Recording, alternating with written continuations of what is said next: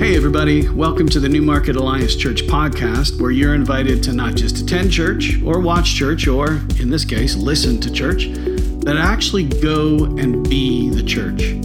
For everything you need to know about our community, be sure to go to newmarketalliance.ca and maybe even drop us a line to let us know you're listening. We read everything you send and we'll be sure to get back to you. Our worship service happens every Sunday at 10 a.m. in person or streaming online.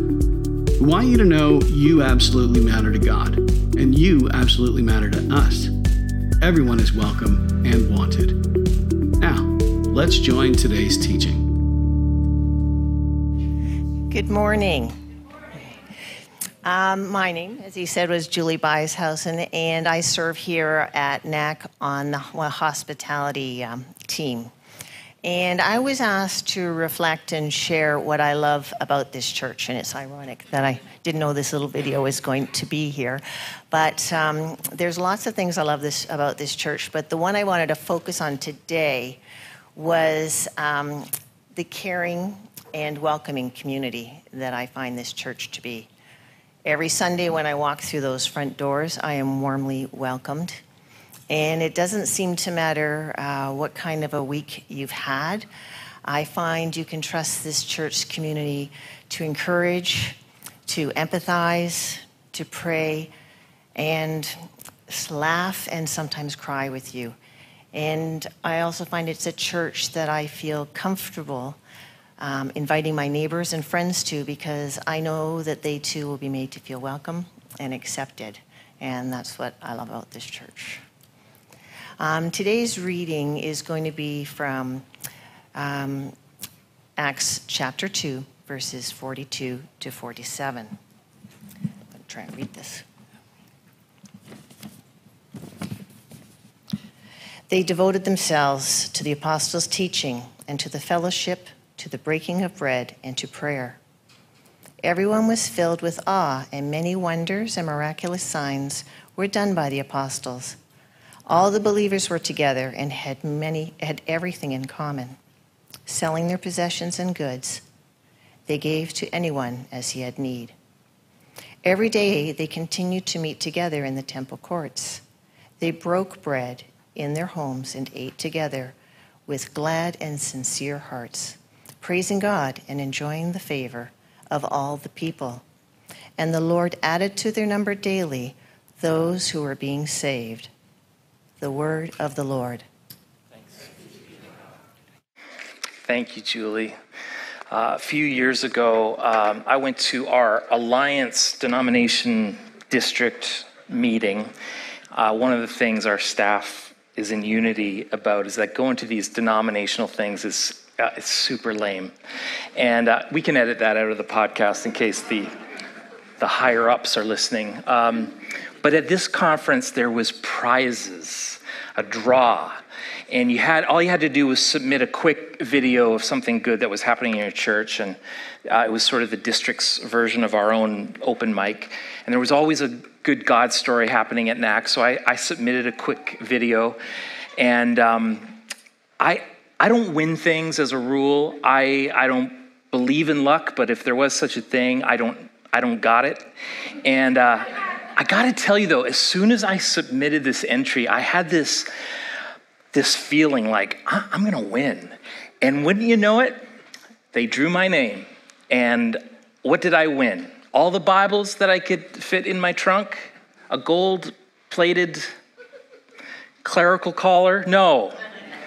Show them, Rex, what I, what I won. Yeah. Yeah. How many of you own something like this? An, an elliptical, a treadmill, a rowing? Yeah. that is my next picture because that is what it turned into. Right there. How many, be honest, your machine turned into that? Yeah. Me too. Now, there's some basic uh, facts we I think we can all agree on in terms of health calories in, calories out, uh, exercise, uh, sugar, fats, salts versus fruits, veggies, and protein, etc. But believing these truths don't make a difference. Uh, wouldn't it be great if it did, though? Uh, it's the doing. And doing is so key, in fact, that you can actually, you know, use these exercise equipment uh, and not believe that it's doing any good. This doesn't even make a lick of, why do I even bother? I could be napping right now. It turns out it's still beneficial for you whether you actually believe in it or not. So, my question introverts, extroverts, everybody. Um, doesn't having a partner make a big difference in the discipline of exercising? It's so much easier to talk yourself out of exercising if there's no one waiting for you. Uh, if you've hired a trainer and booked an appointment, that's way harder to brush off. When, when it's a team sport, when there's people waiting on you, counting on you, that, that makes such a huge difference when you're debating whether or not you're going to get out of bed. Uh, when it comes to exercise, or maybe when it comes to the most important things in our life, your community might just make all the difference. So, believers, uh, Christians are called believers. Uh, why? Because there is something very foundational and fundamental about what we believe. But it is also true that not all believers act on what they believe, uh, just like exercise. And I would submit to you this morning, in this pastor's humble opinion, that following Jesus in isolation is incompatible. It's an oxymoron. You, you can't do it by yourself. The faith journey is really a team sport. I don't know if you've played a, a board game where you draw a card and it says all play. Do you know what I'm talking about? That means it's not an individual's turn. Everybody has to perk up, everybody has to get in the game and participate. Folks, church was meant to be an all play, okay? We are NAC. Now, I've lost some of you already because you fundamentally don't buy into that concept of, of living out a faith that needs to be done together. You are fine with Jesus and me, right? You would be okay with the church if it weren't for all these darn Christians in it. Uh, I am independently minded. I am an introvert. My least favorite part of school, group work, right? I have been hurt in churches. Maybe if I'd been hurt the way that you've been hurt in churches, I, would be done with so called Christians too. So, Pastor, are you, are you telling me that if, you know, Tom Hanks gets stranded on an island and all he's got is, you know, his volleyball friend and uh, a waterlogged Bible, and he prays every day and talks to God, that his faith isn't valid because he doesn't have a community there? No. I'm saying that Jesus and the New Testament writers tell us there is a better way, that, that this faith was meant to be lived out together. Uh, and I would say, unless you are Tom Hanks on a deserted island with a waterlogged Bible and a volleyball as a best friend, it is actually incumbent upon you to do this life together. In fact, I'd submit to you, I can't actually find a biblical paradigm wherein one does this discipleship life individually. You know, the writer of Hebrews says, let us consider how we may spur one another on toward love and good deeds, not giving up meeting together, as some are in the habit of doing, but encouraging one another, and all the more as you see the day approaching. Don't give up meeting together, spur each other on, encourage one another, especially in these days.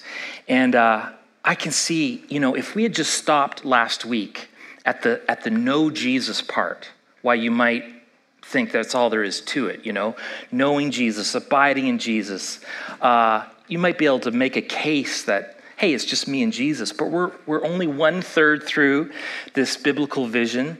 The three bullet points uh, work in conjunction with each other. They, they overlap, they, they need each other. They are not silos where you can sort of lean into one aspect and ignore the others. So when I hear people give a, a variation of the statement, you know, I'm good with Jesus, but I want nothing to do with his church.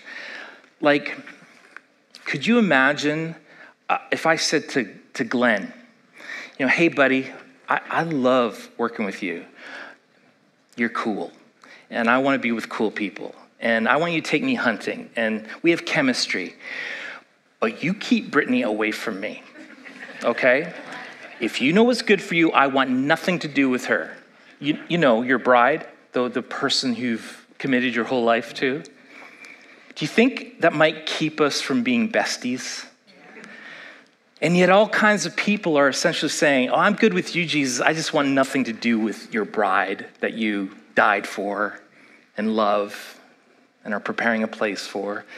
It's not a Jesus and me club. That's not what the New Testament lays out. And I know for many of us, it would, it would feel easier, it would hurt less. If y'all are as messy as I am, the longer we get to know each other, I can guarantee you we are going to hurt each other, offend each other, disillusion each other. I have already offended and disillusioned some of you. Some of you have already hurt, offended, and disillusioned me. But the message of the New Testament is be with one another, live your life among one another in such a way that those looking at us from the outside would go, wow, those, those people really love one another. I want to be part of that. Our vision is that we would grow in community, authentic community. And the Bible uses even stronger language, language of family, and language of being one body. Uh, so choosing community, growing in community, is kind of like the faith version of getting on the exercise bike. Don't just have it sitting in your den. It's it's doing that makes the difference. And chances are you won't be doing much in your faith if you don't have someone in your life spurring you on, challenging you to take that next step, not just talking about the concept of forgiveness, but giving you a real world opportunity to forgive and spurring you on, encouraging to forgive someone else. Iron sharpening iron, uh, Proverbs says, not giving up meeting together. This is, you know, that verse that preachers use as proof text for you got to come to church on Sunday morning. You need to come to youth group. And I'm not sure that's actually what um, the verse is saying in Hebrews. I think it's more like you, you need to keep meeting with other believers in such a way that you can spur each other on because if you're not in a community like that, there is a deficit, there is something missing. It will impact your faith. And folks, that kind of growth, it doesn't happen mostly by sitting in rows. It happens more by sitting in circles, right? Um, there's a little picture, a little formula here. Circles are greater than rows. In fact, perhaps those of you who have drifted from the faith, didn't, didn't it always begin that you started to drift from people? Um, that's how it seems to me that it always starts. Suddenly they, they got on your nerves, uh, or you moved away, and, uh, and you never bothered to find a, a, a new community of believers. And next thing you know, you're not surrounded by people who challenge or ask or, or talk about things of faith. If you abandon the, the one another's, uh, if you abandon community, there's, there's a good chance that you'll abandon your faith because faith comes alive in community.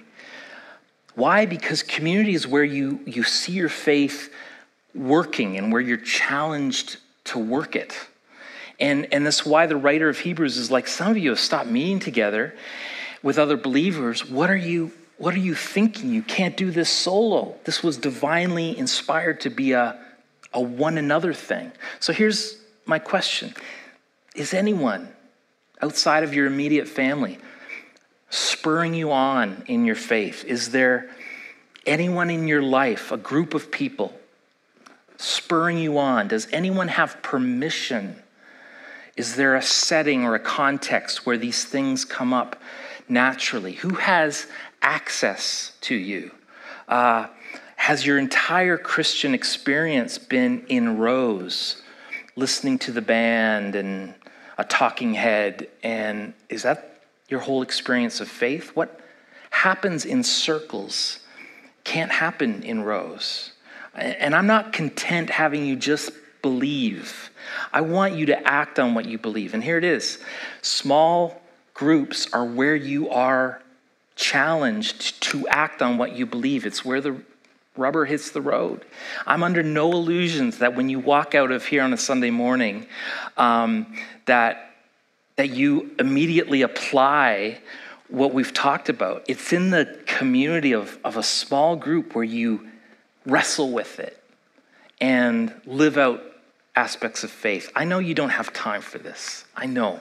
Vicky and I don't either. I looked at Vicky this week and was like, both of us were feeling exhausted and overwhelmed from a long day. And I was like, does our life consist of work, watching The Voice, going to bed, and starting it all over again. It feels like that sometimes, right?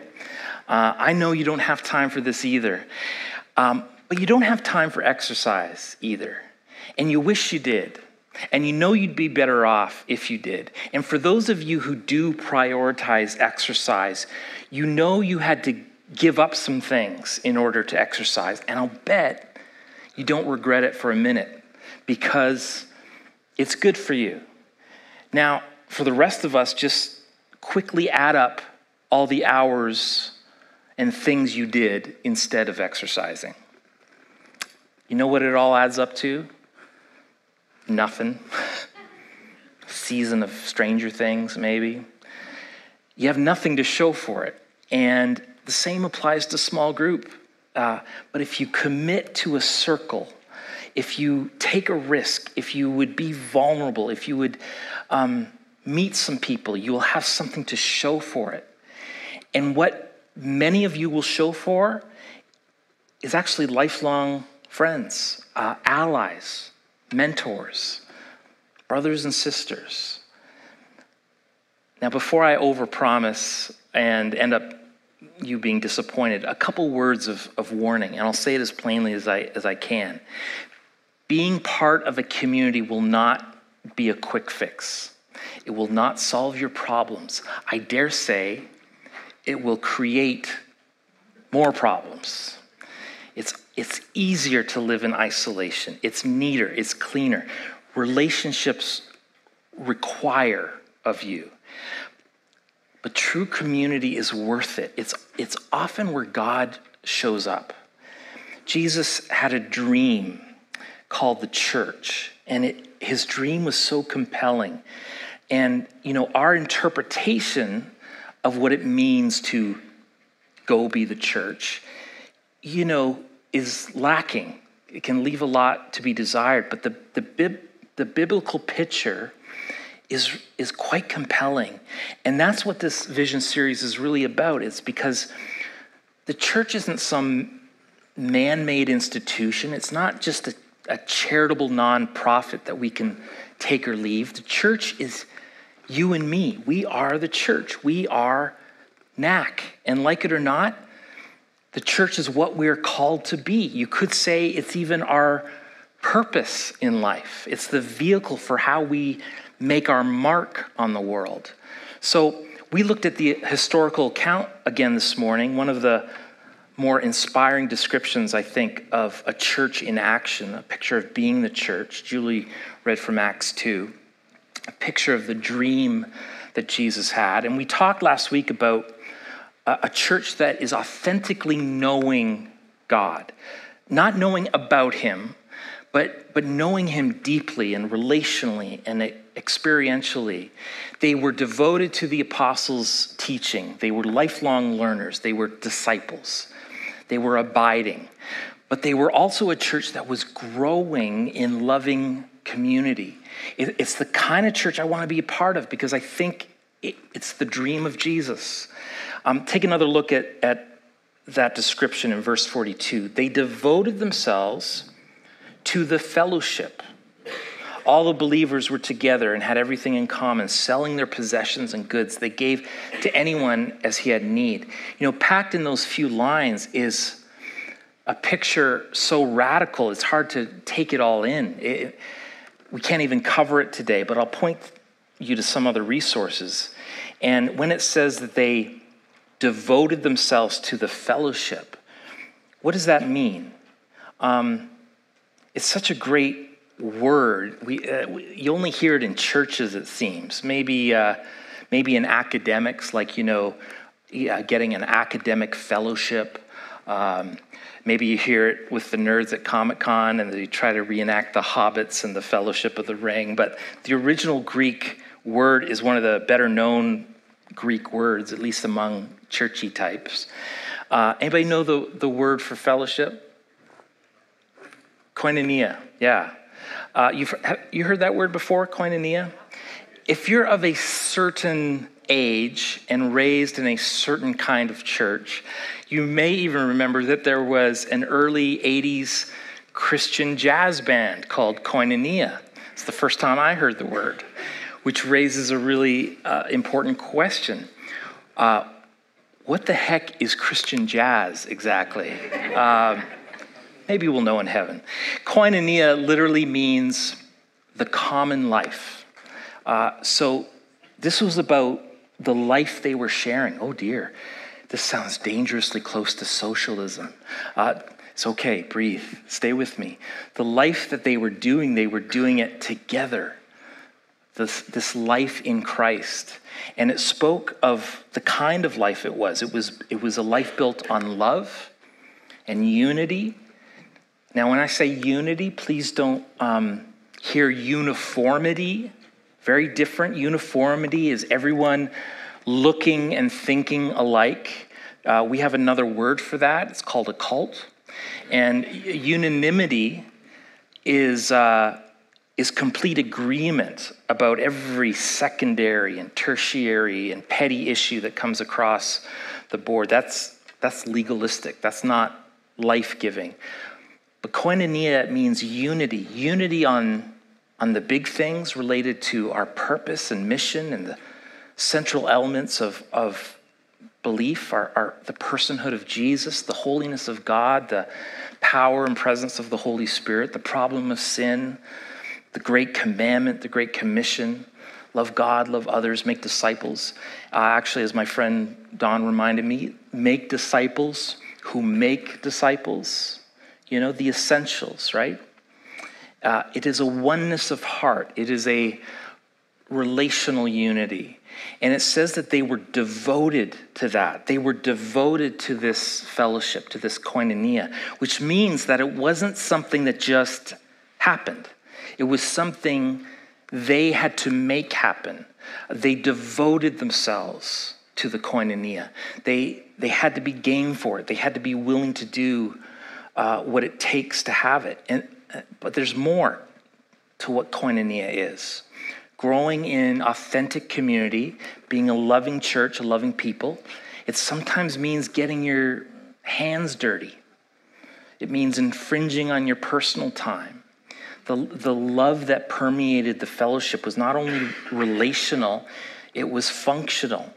It was practical. It was all hands on deck. If someone was in need, that need was met. If somebody was disadvantaged, people came to their side. It happened uh, this week as the Hunt small group stepped up for them in a task that, that they couldn't really complete on their own. And, and that's just the most recent example that comes to mind. If, if you want to hear a great sermon on it, come back in a couple weeks and we'll unpack this idea of what it means to be an Acts 2 church serving each other. That's part of what it means to grow in community.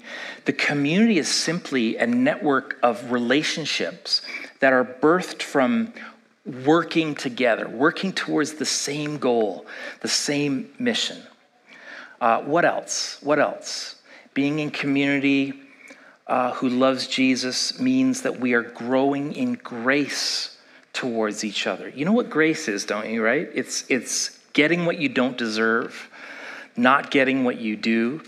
And it's about God's love coming to us free of charge, no strings attached. Uh, you can't earn it, you can't work for it. It's just a gift. Um, if we have to err on a side at NAC, we are going to err on the side of grace instead of legalism. You know, I, I heard about a, a, church last week uh, whose biggest concern seemed to be whether people wear AC/DC shirts to Bible study. That is not NAC, okay? We will practice one anothering in community. In the New Testament, there are 59 one another verses love one another, honor one another, accept one another, carry one another's burdens, forgive one another. Uh, if you want to hear a great uh, sermon series, you can go to our sermon page on the website on that. Growing in community also gives you a chance to practice not being offended. Oh man, we are so easily offended, aren't we? Uh, it ruins relationships. If you want to hear an amazing sermon series on, uh, on that, go to one called Unoffendable on our sermon page website.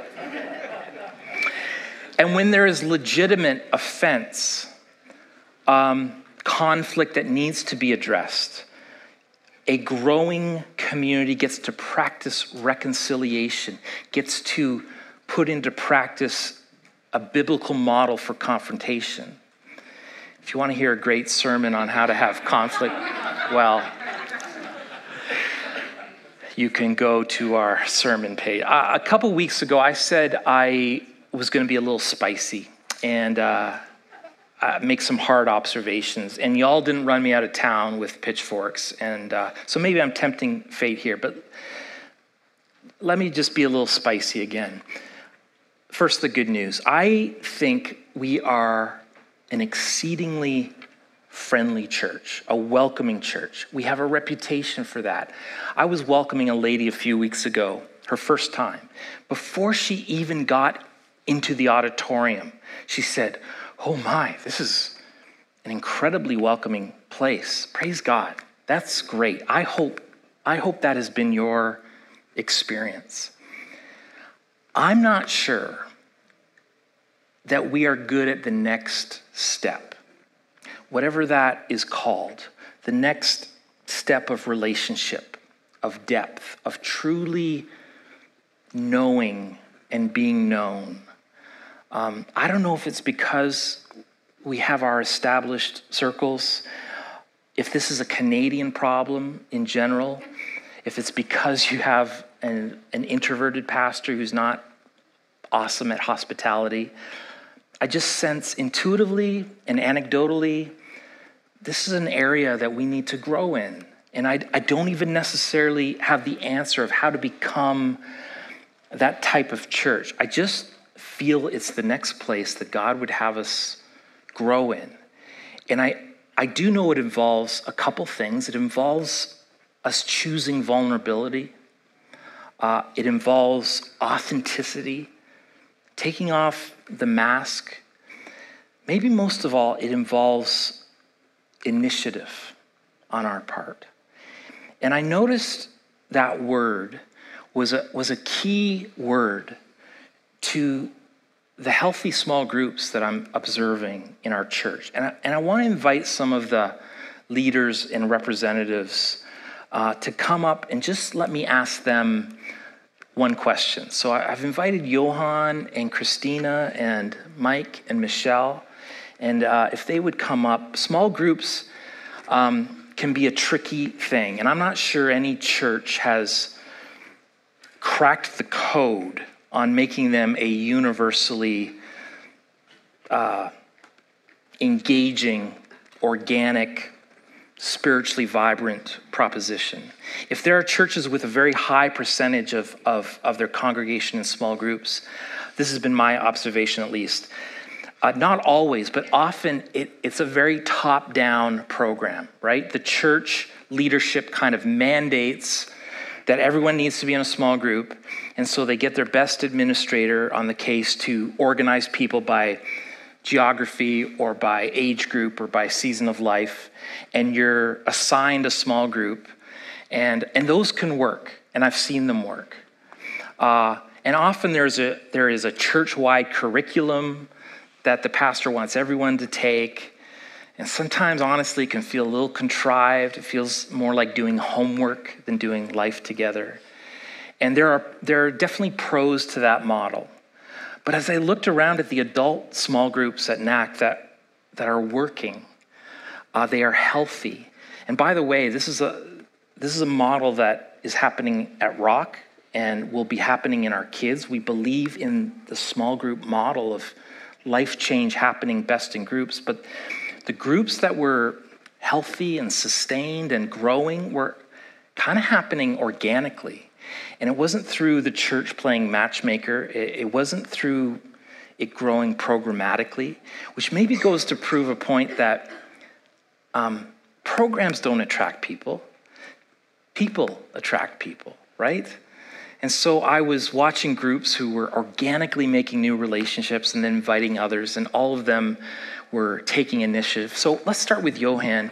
Uh, come over here, brother. Uh, your small group has had a, a similar core for years, uh, but also adding various people all the time. And it, and it seems like you guys have a philosophy of, of always being open to new people. Can you, can you say more about that? Yeah, so I think um, as a small group, and maybe over the last few years it hasn't been easy to do because we've not been meeting together so much, but um, we tried to be open for people to come and join us, and um, we have had different people come in, and they've always, um, they might not be the same as us. We've had new Christians in. Um, I can remember we had Joyce, the people concerned, she was a lot older than the rest of us, but whenever we've had somebody else who doesn't quite fit our demographic, they've always added value, and um, they've challenged us in different ways um, and been a blessing to the group. Yeah. So, yeah, so our group is open to anyone who wants to come and join us, and and um, we've not closed the door, and um, and so yeah, if you want to come and join our group, you can come and talk to me. Hey, right on. we got an invitation. I love that, and you you know like sometimes you're you must be thinking where are we going to f- fit everybody, and and do these will there be chemistry, but from what I understand, it always seems to work out. Yeah, it, it, it does. I mean, I think I, I can remember just early on, in England, I was in a group which had a 14 year old and an 80 year old, and there were young singles, and um, then there were people who would be parents, like the age of parents. And it was a group which was the most like acting community. Wow. I think um, we didn't have a, I, I didn't have a TV at that time because we were in and out of each other's houses all the time and didn't have time to to watch TV and um, helped each other out. And um, the older people, you know, they'd invite us around for Sunday lunch, and it was a blessing. And we'd help each other out, and we needed help. So, yeah, I, I think um, small groups have always been part of my Christian life, and um, I think there's lots of times where um, I don't know where I'd be without mm. that support and the love of the people around me. It's a I can't be open with everyone, but there's that small group of people I can be vulnerable with, um, and they've helped us through difficult times. Mm, that's amazing. Thank you. We need to give that to Mike. And uh, by the way, there there are seasons I think where some groups um, need to be closed uh, not open, and, and, and ha- may have to do with space issues. It may have to do with going through a season of just being totally vulnerable, where you know new people uh, might uh, sort of mess with that time of total openness. So I, this is not a guilt thing about if you are in a season of being a closed group. But Mike, uh, as well, you are with the Rabinuks and Raquel and the Coles and Gus and Miriam, and all your members seem to invite others when they see somebody who's in need of community. And again, it doesn't seem like you're about orchestrating the perfect chemistry or demographics, but when it all comes together, I guess you're trusting God of who you've assembled in the in when it all when the dust settles. Yeah, yeah. We, we've certainly been through the orchestrating and, and more of the prescribed uh, philosophy, um, and and so I guess in the last number of years, it's just changed a bit to. Um, our group kind of chatting and talking to people, uh, you know, after church or during the service, kind of thing. Uh, and so there's essentially there's two there's two uh, sections of our, uh, if you want to call it, throughout the calendar year, where we follow the um, the school calendar. Uh, so that'd be September to June uh, with our small group, and at that point we're interacting with people in the church. And then uh, that's more the formal part, I suppose. Uh, and then the more the, the socialization part or informal part is in uh, July and August. And so uh, the people that we've uh, met with and had uh, developed some relationship, we'll invite them to our house in the afternoon for potluck. And then the, kind of the whole group gets to meet them. And then as things go along, we, we, we kind of work through things uh, in terms of who would maybe want to stay or who would want to attend. Uh, and, and uh, usually by the time August, end of August, September rolls around, we have kind of the, the group for the next year, and then, and then we move forward uh, from there. So this, this year took us a little longer. We're meeting for the first time this Thursday, uh, but uh, we, we have some people now that, that are joining us, and some people have left us, and so there's, you know, that it's a little more organic, I guess, as, as you were uh, That's great. To, and so. it sounds like you guys really do practice the Acts 2 you know, breaking bread together often. So I, I think that's really cool. Yeah, yeah. It works well. Works yeah. Really well. Pass that to Christina. And uh, Christina's in a new group with the Maxmans and the Daras. And I, I was so impressed with uh, Sherry, the, the leader of this new group, who, who actually asked to be aware of new families and has invited some of them over. Um, Christina, what prompted you to join this group, and has it already been beneficial? Yeah, so I'd say we've been coming to NAC for maybe six, seven years.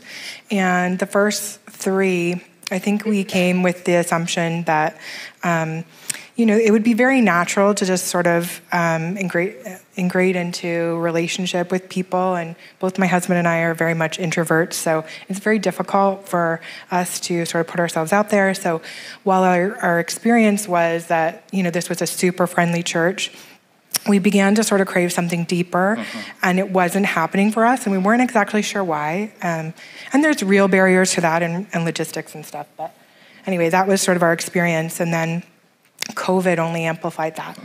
Um, and so we started to wonder are other people feeling the same way? Is this just an us thing, or are there people here that are feeling that, that disconnect like we are?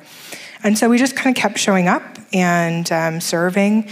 And sure enough, we ended up in just casual conversation, uh, first with the Maxmans and and uh, sure enough, they were feeling that way too. And so that's sort of how our group began to form. It was just a, a, few of us that had that sort of same feeling that we wanted and craved deeper connection, uh, real relationship where you can do life with people. And that might not be what everyone wants. Maybe you want to drop in and out to a group, and that's okay. But where we were at, we we really wanted to invest our time and energy um, into real relationship with people. So our group formed and we spent the better part of a year just sort of getting to know each other and, you know, being vulnerable. And so now I can say, you know, I can't really imagine doing life without these people. Mm. It's so encouraging and uplifting and just to have those relationships now flourishing um, it's just amazing. Wow. We're really glad that. So I just would encourage you, like, keep talking, be vulnerable with people. If you're feeling that way, tell somebody mm. because maybe you'll find the person who feels the same way, mm. however you're feeling, and I think God will bring you together. That's so good, Christina. I, I had no idea what people were going to say, and that, that, was just thank you for that. Uh, pass the mic to Michelle, and uh, it's amazing that uh, you know, Michelle and Jason's first Sunday was the last roundup in 2019. And boy, have they quickly become such a vital part of our church. Michelle's an elder at our church, and she was our summer intern, and she gave, she gives, uh, or gave leadership to our ESL ministry. I mean, talk about initiative.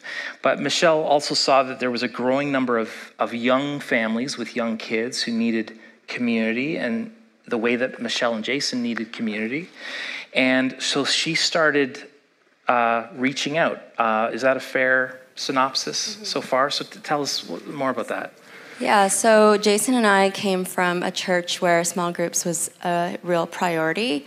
And um, I myself really was exposed to church for the first time through fellowship. Um, I, neither of us come from Christian families, so we really came to faith in small group communities and grew in our faith that way. And um, yeah, so we've been at church for a couple of years, as Pastor Jonathan was saying, and similar to Christina, um, we know a lot of people now, but we were craving that deeper relationship. And um, we we thought that it was due to the pandemic, but we realized it's also because of our life stage right? We have um, young kids, and we realized, oh, Tiny Treasures is growing. When we first started, it was really tiny. There was sometimes just Joshua and then now it's like bustling and so there are all these new families and we still haven't even gotten to know all the new families that have come in. So i just started to you know introduce myself try to show up in person a little more because um, we were virtually worshiping a lot of the time um, since the baby is napping at service. Um, so yeah and then as i made my introductions i realized that these other families are also looking for ways to uh, go deeper in mm. communities. So we thought, let's try to make a small group for families with kids that are five and under. Mm. And um, we can find a time that works for us when the kids go to sleep, mm. and it's you know virtual and. Uh, yeah, it's, it was hard to be part of small groups where other kids or, or um, that kids are older and they don't have the same needs or um, other members don't have the same challenges as we do. So we've just met once so far and that was really encouraging just like um, sharing a little bit of uh, what family life is. We all just get each other yeah. and so yeah i think we're all really excited to that's amazing. But somebody had to pull the trigger. I mean you, maybe you were all feeling it but thank you for sort of pulling the trigger. Uh, will you give a hand to all these uh, brave people? It's like um, I was talking to Clayton Bunn last week. I don't know if uh, the Bunn family are here, but you know, they had a great block party. But you know, somebody had to do it. Somebody had to had to pull the trigger, and so the Bunns and Amanda uh, were those organizers um, and everybody benefited, but you know somebody had to initiate. Last last thing I want to share uh, from my small group. Shannon Asbury couldn't be here, but she she wrote a little something. Um, being in the same cell group, she says, with the same people for so many years has had the obvious benefit of being able to build deep, significant relationships. It has created for me a spiritual family where it's safe to be vulnerable, where joys are multiplied and griefs divided. Oh, I like that. But perhaps even more importantly, it has been a blessing for our children. Our kids have grown up being cared for and covered with the prayers of our cell family. Every time we met, we prayed for our kids. As they grew, what they were stepping into also grew, and as a result, our faith in God's ability to keep them grew as well as we prayed and petitioned on their behalf by strengthening and encouraging each other as parents and by taking each other's children's under our spiritual wing, we made the often difficult journey of raising a family that much easier. And now it's such a joy to attend the weddings and the baby showers and celebrate the accomplishments of our now grown kids who are living examples of the power of prayer. It's been said that it takes a village to raise a child, but in our case, it took a cell group. And so I, I, I want to ask why they invited Vicky and me, the newbies, into this very well established group. And she says the reason we invited Jonathan and Vicky into our group was because God asked us to, plain and simple. And we are so grateful they agreed to join us. Initiative, invitational, Maya and Norm go out with Frank and Tanya for lunch. They say, hey, there's some chemistry here. Why, why not make a small group out of it? Steve and Linda, you know, talk to different couples and say, I, I could use the community, you could use the community. What? Rosa and Liz and Jacob see a need for young adults. They, they take the initiative and put it out there and meet on Thursday nights. Glenn and Britt and Derek see a need for older young adults and they start inviting. Uh, forgive me, I'm, I'm sure I'm forgetting one, one or two of the groups, but you get the idea. They are happening relationally, organically. If you have not been asked into a small group, I'm sorry. Um, but maybe it's an opportunity to start your own. Uh, we sort of made this uh, partly tongue in cheek, but it's partly real. Uh, s- small group in a box. The point being is that you know anyone can do it. We'll resource you, um, but all you need is a home, and uh, or or maybe not. Maybe book the church you could be homeless and still have a small group. Um, so, so maybe consider taking the initiative to do that, uh, that we would grow together. And uh, I, I think that's the dream of Jesus. Will you stand with me as we close in prayer? God, falling in love with you, it, that's not surprising. I mean, you are irresistible. But falling in love with people sometimes is, is hard, and, and that can be the real miracle. Uh, but we recognize that once, once people find love in other people, they'll inevitably find you, Jesus. Community uh, is one of the best gifts the church has to offer. And it's one thing for us to watch a church service, but um, you know, you can't get the internet to help you move. Only a close community can do that. And so we just recognize, Jesus, that we are better together. We, we want to be part of this thing you call the body, the family of God. And so maybe even where we don't have a desire, build in us a desire to be in vulnerable, authentic, loving community. And may we know, even, Lord, as a as an organization, as a church leadership, how to best facilitate that, Lord. We ask it in Jesus' name. You are such a loved people. I hope you feel that. I hope you believe it. Um, it's good to it's good to come to church. It's good to watch church, but I'd rather that you come to authentically know Jesus, grow in community, and then go be the church. God bless you as you go. You're so loved.